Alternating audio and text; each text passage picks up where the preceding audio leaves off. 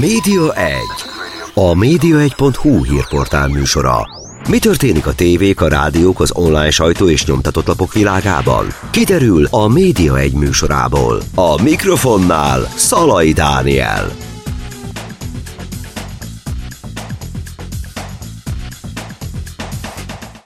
Ez itt a Média 1, és a vonal túlsó felén pedig Bodoki Tamás és Sípos Zoltán.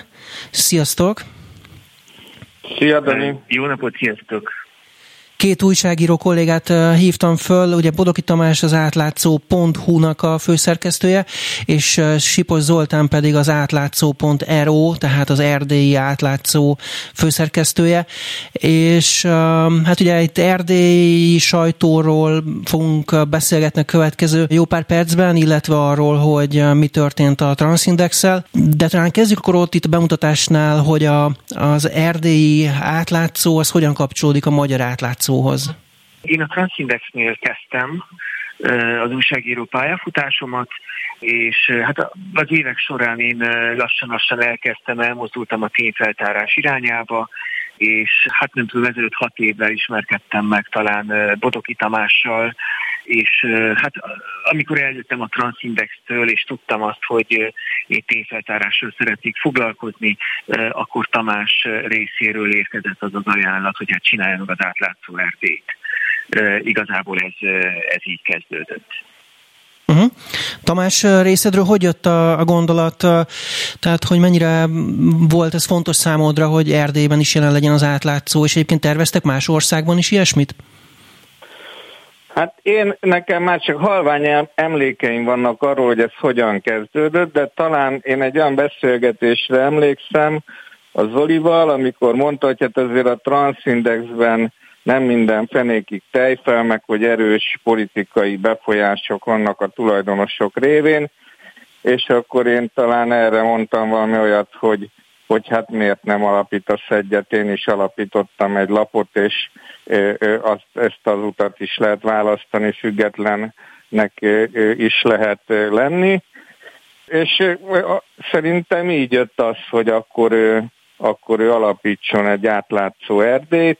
Először ez a mi blog vagy átlátszó szerveren volt, és nem volt önálló jogi személyisége, tehát gyakorlatilag egy erdélyi tényfeltáró blog, ahogyan annó 2011-ben az átlátszó is gyakorlatilag egy, egy blogként indult, és aztán az egy idő elteltével pedig önállósodott a Zoli, alapított egy egyesületet Kolozsváron, ami kiadja az átlátszó erdét, és most már önálló szerveren vannak, és teljesen önálló szervezetben dolgoznak. Tehát ez nem volt egy ilyen előre kitalált stratégia, szerintem ez egy ilyen adhok ötlet volt annak idején, de volt már megkeresés más országból is, konkrétan talán Vajdaságból, hogy ott is van egy újságíró, aki fontolgatta, hogy ő indítana egy átlátszó vajdaságot. Ez, ez még nem történt meg, de terveket már hallottam róla. Uh-huh. Tehát, hogy elképzelhető, hogy ez ebből is lesz aztán valami? Nem kizárt akkor? Hát nem kizárt, de most én, én sem, tehát nem tudok róla, hogy folyamatban lenne, csak ötlet szintjén merült fel. Uh-huh. És Zoli, amikor elhatároztad, hogy akkor legyen egy erdélyi átlátszó, akkor a Transindexről ugye mondtad, hogy mindenféle problémákat tapasztaltál. Mik voltak a konkrét tapasztalatai? Tehát milyen fajta külső ráhatásokra kell gondolni? Hogyan próbálták ezt befolyásolni? Igen, tehát Transzindexről tudni kell azt, hogy igazából miután meg lett alapítva, azóta mindig van, van volt valamiféle, hát voltak különféle kísérletek a befolyásolásra, alapítás után néhány évvel megvette Keleme Hunor a többségi részesedését a cégnek. Keleme Hunor akkoriban nem, nem RMDS elnök volt, hanem egy viszonylag hát ilyen szabad elvű, nem túl ismert politikus. Kezdetben egészen, egészen rendben volt, tehát tulajdonosként nem igazán szólt bele a tartalomba, azonban ahogy az ő politikai pályája egyre emelkedett, és egyre fontosabb funkciókat töltött be az RMDS-en belül, úgy egyre látványosabban éreztük mi is azt, hogy hát a háttérben vannak mindenféle érdekek, és hát ez, ez a munkára is nagyon látványosan rányomta bélyegét. Konkrétan én akkor, akkor, akkor jöttem el, amikor úgy éreztem, hogy egyszerűen én már nem, nem tudok újságot írni, vagy nem úgy tudok újságot írni, hogy akkor a nap végén úgy menjek el, hogy úgy menjek haza, hogy igenis egy, egy, egy jó újságot csináltunk, egy becsületes és jó újságot. Voltak olyan témák, amiket konkrétan letiltottak? Igen, igen. Sok ilyen téma volt. Kezdetben a kérés, és erre én rábólítottam, tehát én ilyen naív 27 évesen lettem felelős szerkesztő a Transindexnél, és őszintén szólva nekem gőzöm nem volt, hogy mibe, mibe csöppentem bele. Az első kérés az az volt, tehát konkrétan akkor, amikor kineveztek, hogy Keleme Hunorról, tehát a tulajdonosról negatív, negatív anyagot nem írunk, illetve ha írunk, ha akarunk írni, akkor ezt akkor egyeztessük vele. Én erre rábólintottam, de hogy eh, ahogy teltek múltak az idők, egyre inkább azt éreztem felelős szerkesztőként, hogy ez a, ez a meg nem támadási szerződés, ami tehát csak szóban hangzott el, az így egyre inkább kiterjedt, tehát nem, nem csak Keleme Hunorra, hanem az RMDS vezetőségére, aztán lassan RMDS-es polgármesterekre is, és így egyre, egyre haladtunk tovább és tovább, mondom egészen addig, hogy egyszerűen én nem éreztem azt, hogy lehet újságot írni. Uh-huh. Tamás, egyébként te innen Budapestről mennyire követted a Transindex cikkeit, tartalmait, mennyire érzékeltél ilyenfajta benyomást? Hát én ennyire nem követtem a, a Transindexnek az életét, meg a, a tartalmát, de azzal nyilván tisztában voltam, hogy ez valamilyen szinten az RMDS tulajdona. Ugye az RMDS az az egyetlen jelentős erdélyi magyar párt, tehát tehát ez feltételezhető, hogy ez nem egészséges, hogyha a legjelentősebb politikai erő tulajdonolja és befolyásolja ezt az újságot.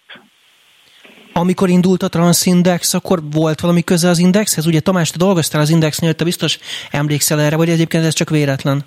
Mert a Magyar Húha, Indexhez. Volt, abszolút volt, tehát az Indexnek is volt egy olyan korszaka a 2000-es évek elején, hogy mindenféle mutációk indultak, de nem csak Transindex, az ott az Erdély, de volt mindenféle városok, meg külföldön is, tehát volt egy ilyen egy kicsit ilyen mozgalom jelleggel, indultak mutációk, és ezeket még annó emlékeim szerint Gerényi Gábor is tápolta, és szervezte valamiféle hálózatba, de aztán egy idő után, most nem biztos, hogy jól mondom, mert én nem voltam ebbe benne, de az az, az emlékem van, hogy az a döntés született, hogy mert nem kontrollálhatóak ezek a mutációk, tehát volt a híres index a tudom én Kecskeméten, ami nem tudom a helyi MSZP befolyása alá került, meg ilyen történetek rémlenek, tehát hogy nem, nem volt igazából szerkesztői kontrollja a nagy indexnek ezeken a mutációkon, egy idő után ezeket elengedték, és azt mondták, hogy ők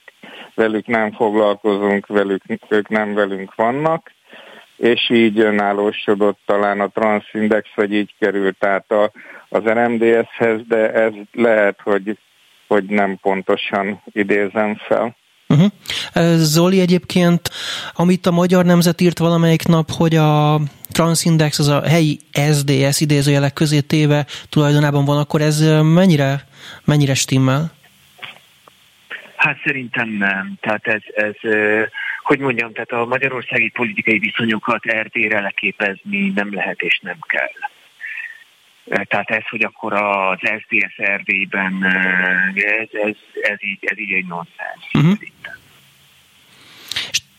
Na, most ugye oda akarnék egyébként majd kiukadni, hogy egyáltalán mi történt, ugye most a transindex még ugye nem mondtuk el, hogy az elmúlt napokban úgy, ahogy van az egész stáb fölállt, tömeges távozás történt a Transindexnél, és úgy tűnik, hogy nem is nagyon frissül azóta az oldal. Ugye ti se láttatok azóta új tartalmakat rajta? Nem, nem, nem, felálltak, és, és akkor Ennek a történetnek úgy tűnik, hogy egyelőre vége van, igen. Nem is tudják pótolni a, a stábot? Tehát, hogy itt a Magyar Indexnél, amikor felálltak és mindenki dobbantott, akkor pillanatokon belül azért lett egy új stábot Erdélyben. Erre nem láttok esélyt?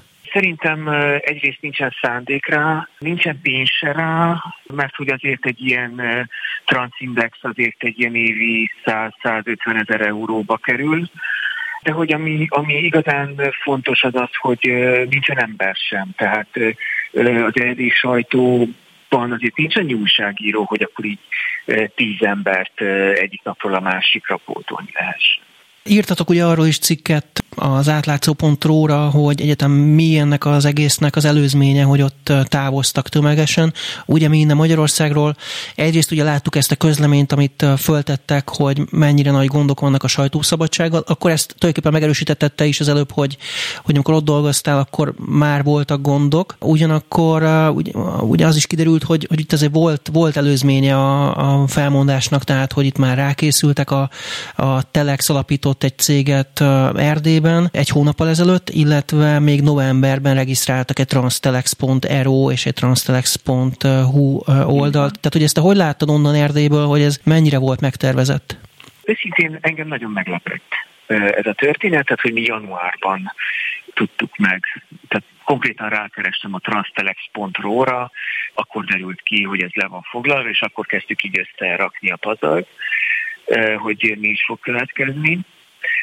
Engem nagyon meglepett őszintén, tehát azzal együtt, hogy én volt transzindexes vagyok, a transzindexesekkel elég jó viszonyban vagyok most is, beszélgetünk, és hogy nekem, nekem végig az volt az érzésem, hogy ők a transzindexet akarják folytatni, és hogy mondjam, a nyilvános kommunikációjuk is erről szólt, hogy akkor az olvasóknak kéne segíteni ebben a helyzetben a transzindexet. Tehát ez, ez, ez számomra egy teljes meglepetés volt. Ugye volt is egy gyűjtésük, amit indítottak, hogy akkor kedves olvasók, adjatok pénzt, és ez majd garantálja a mi működésünket. Pontosan, tehát ez, ez, ez, ez, volt, a, ez volt a kommunikáció főcsapása, és volt egy viszonylag sikeres fundraising kampányuk is, amelynek a során ilyen három hónap alatt nagyjából 19 ezer eurót sikerült összegyűjteni, ami szerintem erdélyi sajtó viszonylatban egy, egy teljesen korrekt összeg. Uh-huh. De akkor mi történt? Miért, miért változhatott meg ez a, a forgatókönyv? Háttérként két, két, két, két dolgot kell tudni, ezt ilyen nagyon röviden összefoglalom. Tehát a Transindex mögött két jogi entitás van, egy egyesület, a Média Index Egyesület és a MediaNet, ami egy cég, egy KFT. Most a MediaNet Kft. azért kulcsfontosságú, mert a domén tulajdonosa ez a, ez a cég. Ennek a cégnek a többségi uh, tulajdonosa egy Hajdú Áron nevű uh, csíkszeredai üzletember, akiről hát sokan azt mondják, és őszintén én is úgy gondolom, hogy igazából megkérték őt, hogy vásárolja meg ezt a, ezt a, ezt a részesedést. Igazából neki nem volt, nincsen érdekeltsége, vagy nem, nem, nem hiszem, hogy bármit is akart a transzindexel egyébként. Tehát van, van, van ez a céges szál, illetve van az Egyesület, az Egyesület pályázik pénzekre. És hát az történt, hogy az Egyesület sokáig a kommunitás alapítvány pénzéből élt, ami lényegében az RMDS által osztott pénz, tehát a költségvetésüknek hát több mint harmada, 40-50 százaléka, tehát valami ilyesmi az RMDS-től volt. A kommunitás jelezte nekik, hogy er, er, erre a pénzen nem számíthatnak tovább és ezzel párhuzamosan a Transindex tulajdonosa, tehát Hajdú Áram üzletember is jelezte, hogy ő akkor megválna ettől a doméntől, és hát aki, aki, aki akarja, annak, annak odaadja. És eh, igazából ez a, ez, a, ez a két dolog vezetett oda szerintem, hogy akkor a transzindexesek azt mondták, hogy oké, okay, akkor, akkor viszont mi eh, megpróbálunk kiugrani, és megalapítjuk a Transtelexet. Tamás, mit gondolsz egyébként arról, ami, ami történt? Helyes volt-e, így kellett volna csinálni szerinted? Hát én ezt nem látom ilyen közelről, és nem tudok e fölött, nem, sem, nem akarok ítélkezni erről, hogy ezt így kellett volna csinálni. Talán vagányabb lett volna megvenni a domént. Én úgy tudom, hogy valamit pénzt is kért azért azért a doménért a hajdúáron valahogy, tehát ilyen rémlik, hogy annak azért ára lett volna de talán vagányabb lett volna azt megvenni, mint új doménen indulni. Ugyanakkor ugye azt látjuk a magyarországi Telexnek a sikerén, hogy ezt így végre lehet hajtani, egy ilyen kiugrást és egy új doménnévvel lehet sikeres lapot indítani. Tehát én azt gondolom, hogy ez lebeghetett a transzindexesek szeme előtt, amikor, amikor összefogtak a Telexel. Ugye azt is fölhozta itt a, ugye ezt jellemzően inkább a Fidesz közeli sajtó hozta föl, de azért érdekes szerintem beszélni róla, hogy ez mennyire volt színjáték abból a szempontból, hogy amikor a Telex elsőként megírta, hogy távoznak a Transindex munkatársai, akkor erről nem tettek említést, hogy egyébként már tárgyaltak velük, sőt, már egy hónapja megvan a cég, és több hónapja megvan a domain. Ezt te, te hogy látod, mint újságíró? Hát ugye itt ugyanarról van szó megint, mint a magyarországi Telexnek a genezise, amikor ugye az Indexnél meglévő és valós problémák miatt fölállt a szerkesztőség, de akkor is úgy kommunikálták, hogy mi most itt fölállunk és vége mindennek, miközben már akkor szervezték az új szerkesztőséget. Hát én ezt azt mondom, hogy ez egy jó PR stratégia, és ez egy működő PR stratégia. Újságíróként azt nem tudom, hogy mennyire etikus egy kicsit megvezetni a közönséget ebből a szempontból. Zoli, te hogy látod, ott biztos beszélgettél a Transindex távozó munkatársaival, hogy ők hogy élik meg ezt az időszakot? Nehezen. Hát figyelj, tehát érthető, tehát hogy mondjam, tehát hogy nem csak egyéni létbizonytalanságról van szó, ami ugye mindenkinél fennáll, mert hogy ez a, ez a, ez a projekt egyelőre egy ígéret, tehát ez, ez, ez, ez azért távolról sem egy működő és anyagi biztonságot nyújtó dolog, és nagyon távol van ettől. De hogy, hogy mondjam, mindannyian, és igazából én is fontosnak tartottuk, kötöttünk ehhez a Transindexhez, és ezt így nagyon nehéz megélni. Tehát felállni és ott hagyni egy ilyen projektet. Szerintem, szerintem ez, ez egy nagyon, nagyon kemény, brutális döntés. Láttam olyan képet, ahol az asztaloknál ülnek így a fejüket a kezükbe téve, ezek akkor őszinte gondolatok, őszinte érzéseknek tűnnek? Igen, igen, teljesen biztosan igen. Uh-huh.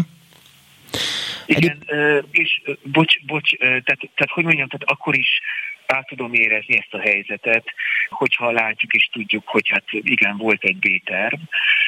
Én úgy gondolom, hogy nem, nem, nem ördögtől való A és B, meg C terveket előkészíteni, tehát nem ezzel van az én problémám. Az én gondom az, az hogy tehát ősztől azt kommunikálták, hogy a Transindexet szeretnék megmenteni.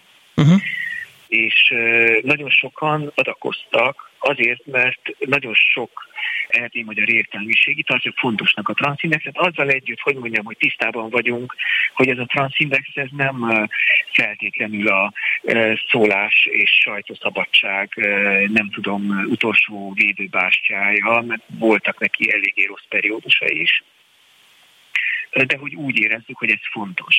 És hogy mondjam, tehát az, hogy akkor arra gyűjtünk pénzt, hogy a Transindexet folytassuk, és akkor három hónap múlva tehát ilyen váratlanul feláll az egész társaság, ez valóban így furcsa, és sokan nem értik, hogy akkor, akkor, akkor ez most mi volt.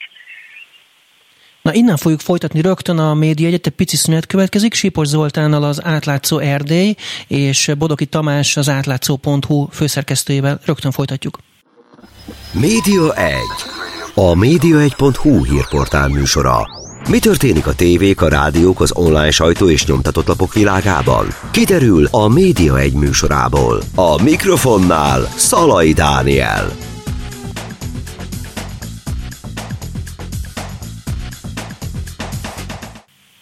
Ez itt továbbra is a Média 1 és a vonal túlsó felén Bodoki Tamás az átlátszó.hu és Sipos Zoltán az átlátszó.ro főszerkesztője. És ugye ott hagytuk abban, hogy a transindex mi történt, illetve ugye volt egy gyűjtés, amit indítottak néhány hónappal ezelőtt. Ami ott összejött pénz, az ami fog most történni, ami ott összegyűlt azon a bizonyos adakozáson? Nem tudom megmondani. Szerintem ezt, ezt erre a transzindexes csapat fog kelleni válaszoljon. Amit tudok, az az, hogy minden, tehát ilyen visszatérő adomány gyakorlatilag visszamondtak. Tehát az aki, az, aki feliratkozott előfizetőnek, annak az előfizetőjét visszamondták lényegében a, az azután való nap, hogy felállt a szerkesztőség. Uh-huh. Milyennek látjátok az erdélyi sajtóban a lehetőségeket? Tehát, hogyha most elindul a Telexnek majd a Transtelex helyi oldala, vagytok ti, és ez mondjuk ez a viszony például, meg mennyien férnek el ezen a piacon egyáltalán? Egymás mellett két-három lap az, ami elfér, vagy azért többre is lehetne lehetőség? Tehát én, én, én, én nagyon szeretném azt, hogyha, hogyha lenne Transtelex, és hogyha egy jó, jó lap lenne. Tehát én úgy gondolom, hogy az erdi magyar sajtóra abszolút ráfér egyrészt néhány új projekt, néhány független, valóban független projekt, és a konkurencia is ráfér, mert hogy én úgy gondolom, hogy annak az egyik oka, hogy itt az erdélyi magyar sajtó, tehát ilyen azt, hogy ilyen elkényelmesedett területté vált, pontosan azért, mert nem igazán van verseny. Tehát, hogy mindenki lényegében ugyanazokból a pályázatokból él, és igazából senkinek nem érdeke jó sztorikat megírni, mert hogy, mert hogy, mert hogy minek. Tehát hát, ilyen szempontból én, igen hogy bocsánat, hogy azért a, a területen járatlanabb hallgatók kedvére azt mondjuk el, hogy van Erdélyben egyen úgy, mint Magyarországon egy ilyen nagy ö, magyar állami finanszírozású ö, konglomerátum is, sajtókonglomerátum. Olyan, mint a Kesma? És média birodalom, tehát egy ilyen kis Kesma, az Erdélybe is működik, javíts ki Zoli, ha rosszul mondom, és akkor hozzájuk képest vannak vannak ilyen függetlenebb vagy független lapok, mint a Transindex, vagy a, vagy a Transtelex, vagy az átlátszó Erdély. Hogy működik egyébként ez a kesma ott? Tehát ez hogy kell elképzelni, hogy itt nálunk van egy alapítvány, és akkor oda ömlik bele a sok állami pénz. Ott hogy van ez? Nagyjából ugyanez a modell, tehát ez, ez egy egyesület, az Erdély Médiatér Egyesületről van szó, mely egyesületről őszintén szóval senki nem hallott ezelőtt négy-öt évig. Egy kis online projektet, a főtér.ro című oldalt adta ki. Ez a, egy, nem tudom, 100 ezer eurós kis költségvetésű valami volt, és hát ebb, tehát ennek a, az Egyesületnek hirtelen a Betlen Gábor alapon keresztül elkezdtek milliárdokat pumpálni. Jelenleg az utolsó számláló, tehát nagyjából 20 millió euró ment bele négy év alatt. Uh-huh. Nem tudom, mondom, hogy ez, ez forintban mennyi erdély magyar média költségvetésekhez képest ez egy akkora pénz, hogy igazából én felfogni sem tudom hogy ezt így mire lehet elkölteni. Azt kell tudni még erről az alapítványról, bocsánat, egyesületről, hogy ez a Demeter Szilárdnak az egyik, az egyik nem tudom, ilyen erdélyi kis, kis játszóter ez a, ez a média, igen, médiatér egyesület. Miket adnak ki, milyen, milyen sajtót ö, finanszíroznak? Ö, igen, hát lényegében, lényegében ez alatt az öt év alatt felvásároltak mindent, tehát hogy azt hiszem, hogy könnyebb felsorolni, hogy mi az, ami nem médiateres kiadvány, mint az, hogy mi az, ami, tehát hogy lényegében Székelyföldön nem igazán van médiaorgánum, ami, ami, ami nem, nem a médiatérhez tartozik. Tehát, hogy tényleg ezt félkezemen tudom megszámolni azt, ami, azt, ami nem az. Hány csatornáról, vagy hány médiáról beszélünk? Én ilyen 30 körülire tenném a számokat. És ezek mennyire propagandisztikusak, tehát eh, hasonlóan kell elképzelni, mint a magyar kormányközeli sajtót, kék hirdetésekkel, ilyen állami reklámokkal, és eh, soros, soros, soros, és hasonló gondolatokkal, vagy eh, hogy működik ott a propaganda, vagy a helyi sajtó? Nem, ez, ez, ez egy nagyon érdekes dolog, igen, tehát hogy én is ettől féltem, hogy azzal, hogy akkor a magyar kormány ilyen hangsúlyosan megjelent pénzzel az erdély magyar médiapiacon, lényegében semmi másról nem, nem olvashatunk, csak sorosról, Nem, tehát az történik, hogy tehát ezekben a lapokban magyar kormányról csak is pozitív hírek jelennek meg, ellenzékről semmi, tehát hogy annyira semmi, hogy tényleg tehát ilyen, ilyen, ilyen elvétve kell keresni. Tehát az, hogy már Kizaj megnyerte az előválasztást, tehát azt mondjuk így lehozták egy nyúlfartnyi hírben, de nagyjából ennyi ennyi, ennyi az, amit a magyarországi ellenzékről lehet tudni ezekben a kiadványokban. Magyar kormányról csak is pozitív hírek, illetve Magyarországról csak pozitív hírek, RMDS-ről, mivel hogy az RMDS most a Fidesz szövetségese szintén vagy semleges, vagy pedig pozitív hírek jelennek meg. És ennyi furcsa mód, ilyen, ilyen különösebb propagandát nem, nem láttam eddig, vagy nem annyira feltűnő. Tehát ilyen lejáratások nincsenek? Viszonylag kevés. Most például most ez a transzindexes történet ilyen kicsit engem is meglepett, hogy mennyi, mennyi negatív indulatot korbácsolt fel, tehát így sorba jöttek az ilyen vezércikkek, hogy akkor ez, ez milyen, milyen átverés volt. Ez kicsit furcsa, mondom, hogy vannak, vannak olyan újságírók, akik, akik az egész történetnek tudnak tapsikolni. Egyébként Dúl Szabolcsa, a Telex főszerkesztője lett volna itt a harmadik vendégünk, de sajnos ő lemondta az adás előtt, viszont megnéztem a Telex, illetve a Transtelex támogatási oldalát, ami ugye a héten egy nappal azután, hogy bezárták a Transindexet, már el is indult, és azt látom, hogy 1169 fő támogatta eddig a projektet, ezt hogy értékelitek? Ez meg lehet? Tehát, hogy összejöhet annyi, amennyi kell? Vagy egyáltalán ez, ez jónak számít, rossznak számít? Én nem, nem, nem tudom, hogy ez mennyi pénzt jelent. Igen, az nem látszik sajnos. Tehát, tehát azt, azt, azt nem tudom, hát most hogy mondjam, tehát itt, itt, itt ilyen vakrepülés van. Hát ugye egy tíz, tízfős csapatnak az éves bérköltsége valahol egy ilyen 100-150 ezer euró lesz éves szinten, és ezek, ezek tehát úgy van számolva, hogy akkor a piaci bérek alatt vannak ezek a fizetések. Hogyha ez sikerül össze, vagy ez sikerül összehozni, akkor, akkor, akkor meg vannak élve lényegében. Igen, én is azt gondolom, hogy egyébként ezek a az adománygyűjtő kampányok egyre sikeresebbek, tehát ahhoz képest, hogy tíz éve, mikor mi az átlátszóval elkezdtünk így kvázi adományt médiára, akkor mindenki azt mondta, hogy jaj, médiára nem lehet, meg micsoda hülyesség ez, meg úgyse fog sikerülni. Ma már egyre több és egyre sikeresebb adománygyűjtés van, tehát gyakorlatilag felismerték az emberek, hogyha nem a kesmából akarnak, vagy a kesma helyi verziójából akarnak tájékozódni, akkor, akkor a zsebükbe kell nyúlniuk, és ezt így az életszínvonal is úgy tűnik, hogy lehetővé teszi, hogy egyre többen adományozzanak, úgyhogy én nem zárnám ki, hogy ez egy financiális szempontból reális elképzelés. Nálatok az átlátszó Erdélynél ott főleg erdélyi olvasók adnak pénzt, vagy azért az anyaországi, tehát a Magyarországon élő magyarok is adnak bele? Milyen arányban van ez? Hát nekünk, nekünk, nekünk ilyen, ilyen, ilyen bontásunk nincsen, tehát nem igazán tudjuk megmondani azokból az adatokból, amelyekkel rendelkezünk, hogy akkor ki hol él. Az én véleményem erről az, hogy főként erdélyek adnak, illetve olyan, olyan olvasók, akik Magyarországon élnek, viszont valamilyen erdély kötődéssel rendelkeznek, tehát vagy Erdélyből származnak, vagy valamilyen rokon él ott, vagy valami, valami hasonló kötődés azért van. Tamás?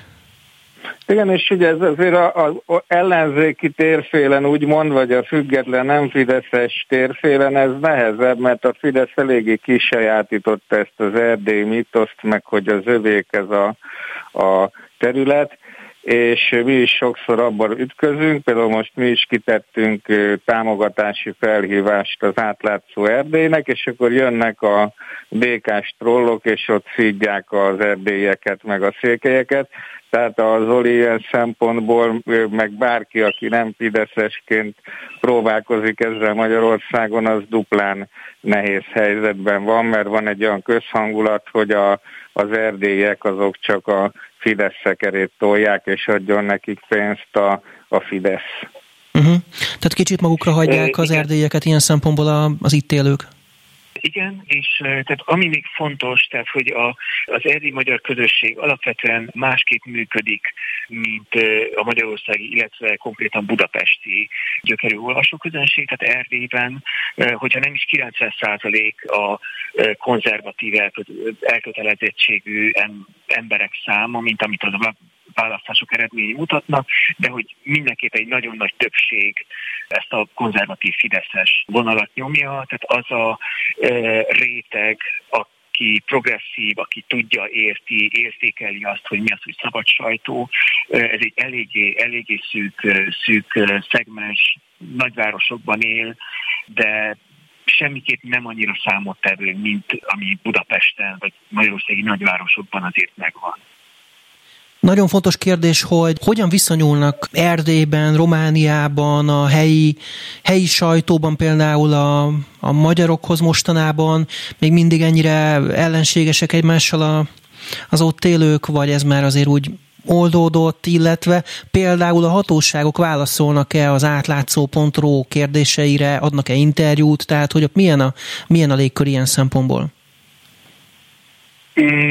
Szerintem nagyon sokat javult, és igazából minket is meglepett az, hogy ugye hát mi is tapasztaltuk azt, hogy létezik ilyen párhuzamos valóság a magyar és a román világ között, és mi attól féltünk, hogy nem igazán lesz átjárás tehát hogy nekünk, nekünk magyarokként a román világ fele nagyon nehéz lesz kapcsolatot teremteni.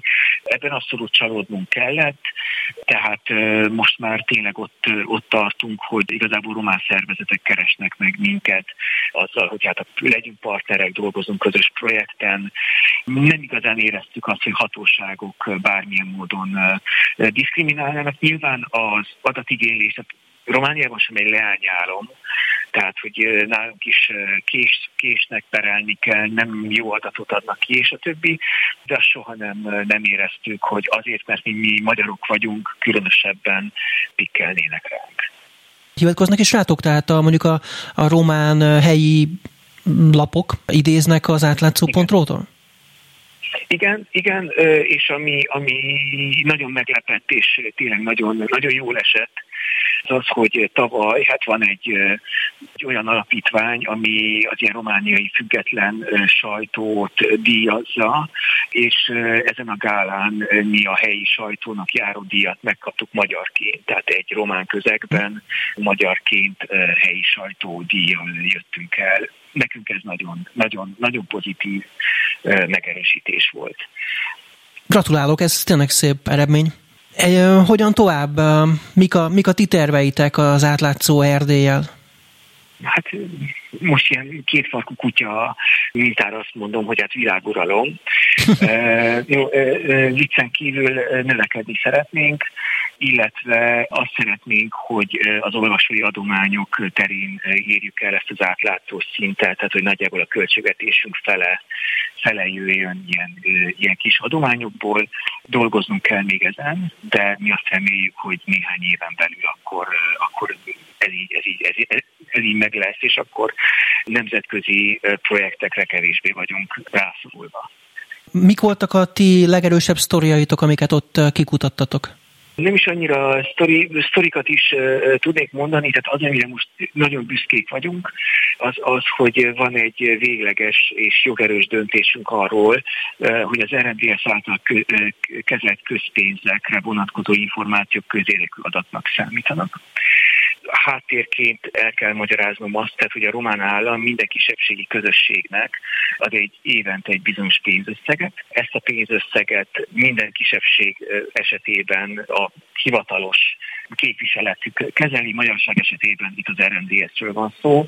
Tehát az RNDS lényegében évente 6 millió eurót kap a román államtól, amely eddig ilyen de facto az RNDS költségvetése volt, tehát senkinek semmiféle információt nem adtak ki, de annyira nem, hogy az RNDS politikusai egy, egy ilyen egyoldalas kis költségvetésből tájékozottak hattak arról, hogy akkor az RNDS mire költi ezt a pénzt, Mi nagyon régóta pereskedünk az RMDS-szel, mi azt állítjuk, hogy hát az infotörvény hatája alá esnek ezek a pénzek is, ők azt állítják, hogy nem, és most, most van egy, van egy jogerős döntésünk arról, hogy egy hatalmas mennyiségű dokumentumot kell kiadjanak áprilisig nekünk ezekről a pénzekről, ez arról, hogy mire költötték el. Ezeket a pénzeket várjuk jelenleg azt, hogy akkor kiadják.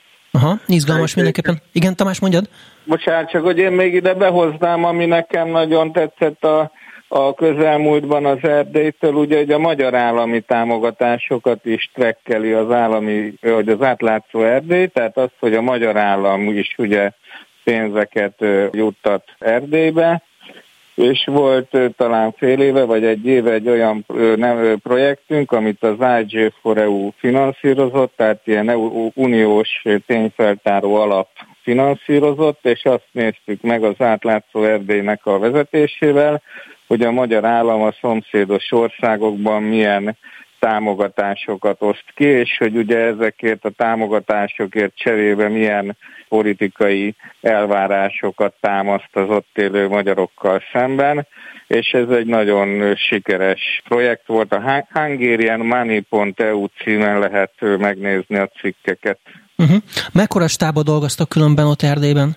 Jelenleg négyen vagyunk, tehát három újságíró, három teljes munkaidős újságíró és egy szerkesztőségi titkár, aki az adminisztratív teendőket, illetve a pályázatokat intézi.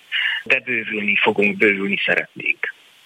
Hogyan tudtok együttműködni a magyar átlátszóval? Ha már itt tartunk, akkor vannak-e ilyen tartalomátvételek, hogy működik ez? Persze, hát nagyon, nagyon, nagyon jól működünk együtt Tamásékkal, osztják az anyagainkat, köszönjük szépen ezt, és hát most is, most is van, van, van egy közös projektünk, ami a magyarországi választások monitorozásáról szól, a határon túli közösségek perspektívájából. Igen, és nekünk meg nagyon hasznos az, hogy az átlátszó Erdély az tényleg olyan érdekes és hiánypótló anyagokat ír, amik, amikből megismerhetjük, hogy ott zajlik, és a közös projektekben is, tehát tényleg gyakorlatilag évek óta folyamatosan vannak közös projektek. Ősszel el is akartunk menni szerkesztőségileg meglátogatni a az átlátszó erdély, de ez aztán a Covid miatt le lett fújva, de remélem, hogy nem sokára erre sor kerülhet. Van olyan dolog, amit ti itt Budapesten tudtok tanulni az erdélyi oldaltól? Milyen adatigénylésekbe szoktunk közreműködni, mikor magyar állami szervezettől kell információt szerezni, amire szükség van ezekhez a projektekhez. Aha. Még egy, hogy ez a négy-öt fő körülbelül mekkora olvasóközönséget ér el, tehát hogy mekkora az olvasó tábora az átlátszó.ro-nak, és ez hogyan viszonyul egyébként az átlátszó.hu-hoz? Az átlátszó.hu-nak a nézettségét nem ismerem. A mi nézettségünk ilyen havonta 25-30 ezer unique user jelenleg. Nyilván ez, ez ilyen sztori függvényében tud, tud változni, és ez azért fontos, mert hát nekünk nincsen naponta tartalmunk, hanem tényleg az van, hogy mikor van egy nagy sztori, akkor, akkor, akkor így nagyon szépen felmegy, és akkor két hétig nem igazán van, és akkor ilyen, hát ilyen hullámzó. Az átlátszónak nyilván nagyobb ennél a nézettsége, tehát mi azért olyan félmilliós, havi félmilliós nagyságrendben, de ez azért van, mert mi minden nap publikálunk, és nem csak nagy sztorikat publikálunk, tehát az átlátszó Erdély az pedig tényleg csak, csak a, a nagy riportokat, a nagy anyagokat publikálja. És hogyan szerzitek a látogatókat? Tehát, hogyha főleg, hogy hogyan nem frissül naponta az oldal, akkor hogyan tudjátok elérni az olvasókat? Facebook itt is, vagy hogyan zajlik nálatok az olvasók, igen, a kattintások igen, igen, Romániában is. Romániában is Facebook. Facebook a fő, fő social media, tehát nagyjából a, a látogatóinknak ilyen 60-70 százaléka, úgy emlékszem, nagyjából Facebookról jön, aminek nem örülök egyébként, mert hogy ez, ez számunkra egy nagyon, hogy mondjam, kiszolgáltatva vagyunk a Facebook algoritmusainak.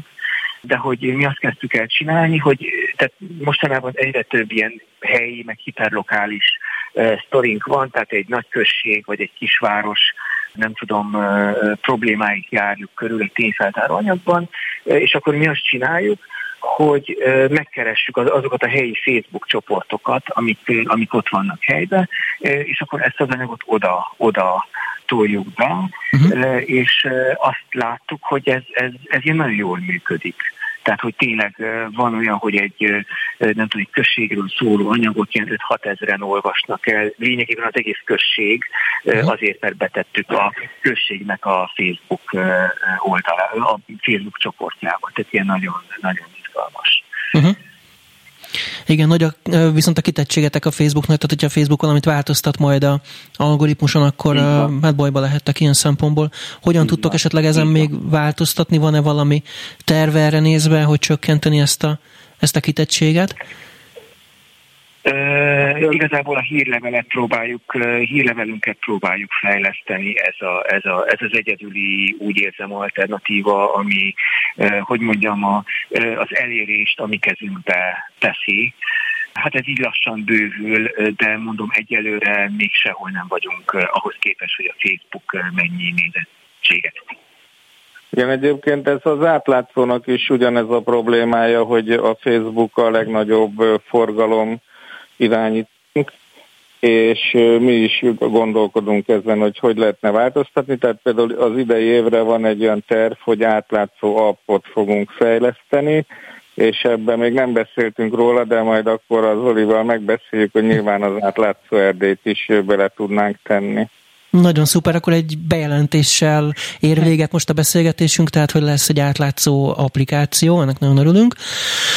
Köszönöm szépen, hogy itt voltatok Tamás, Zoli, és beszélhettünk itt az erdélyi sajtóról, meg hát sok minden egyéb érdekességről. Aztán majd figyeljük nyilván azt is, hogy a transtelex mi lesz, el tud-e indulni, és hogyan alakul a sorsa. Szóval köszönöm szépen még egyszer, hogy képbe hoztatok bennünket az ottani viszonylatokkal, ottani helyzettel kapcsolatban. Mi köszönjük a meghívást. Köszönöm, köszönjük szépen. Sipos Zoltánt az átlátszó.ro főszerkesztőjét és Bodoki Tamást az átlátszó.hu főszerkesztőjét hallottuk. Ennyi volt már a Média egy, egy hét múlva jelentkezünk ismét. Visszalgatható az adás a podcast felületünkről, a média1.hu-ról, webcast.hu-ról, Spotify-ról, iTunes-ról, illetve ezt a beszélgetést megismétli 10 rádió is. Köszönöm még egyszer az önök megtisztelő figyelmét, egy hét múlva jelentkezünk újra a viszonthallásra.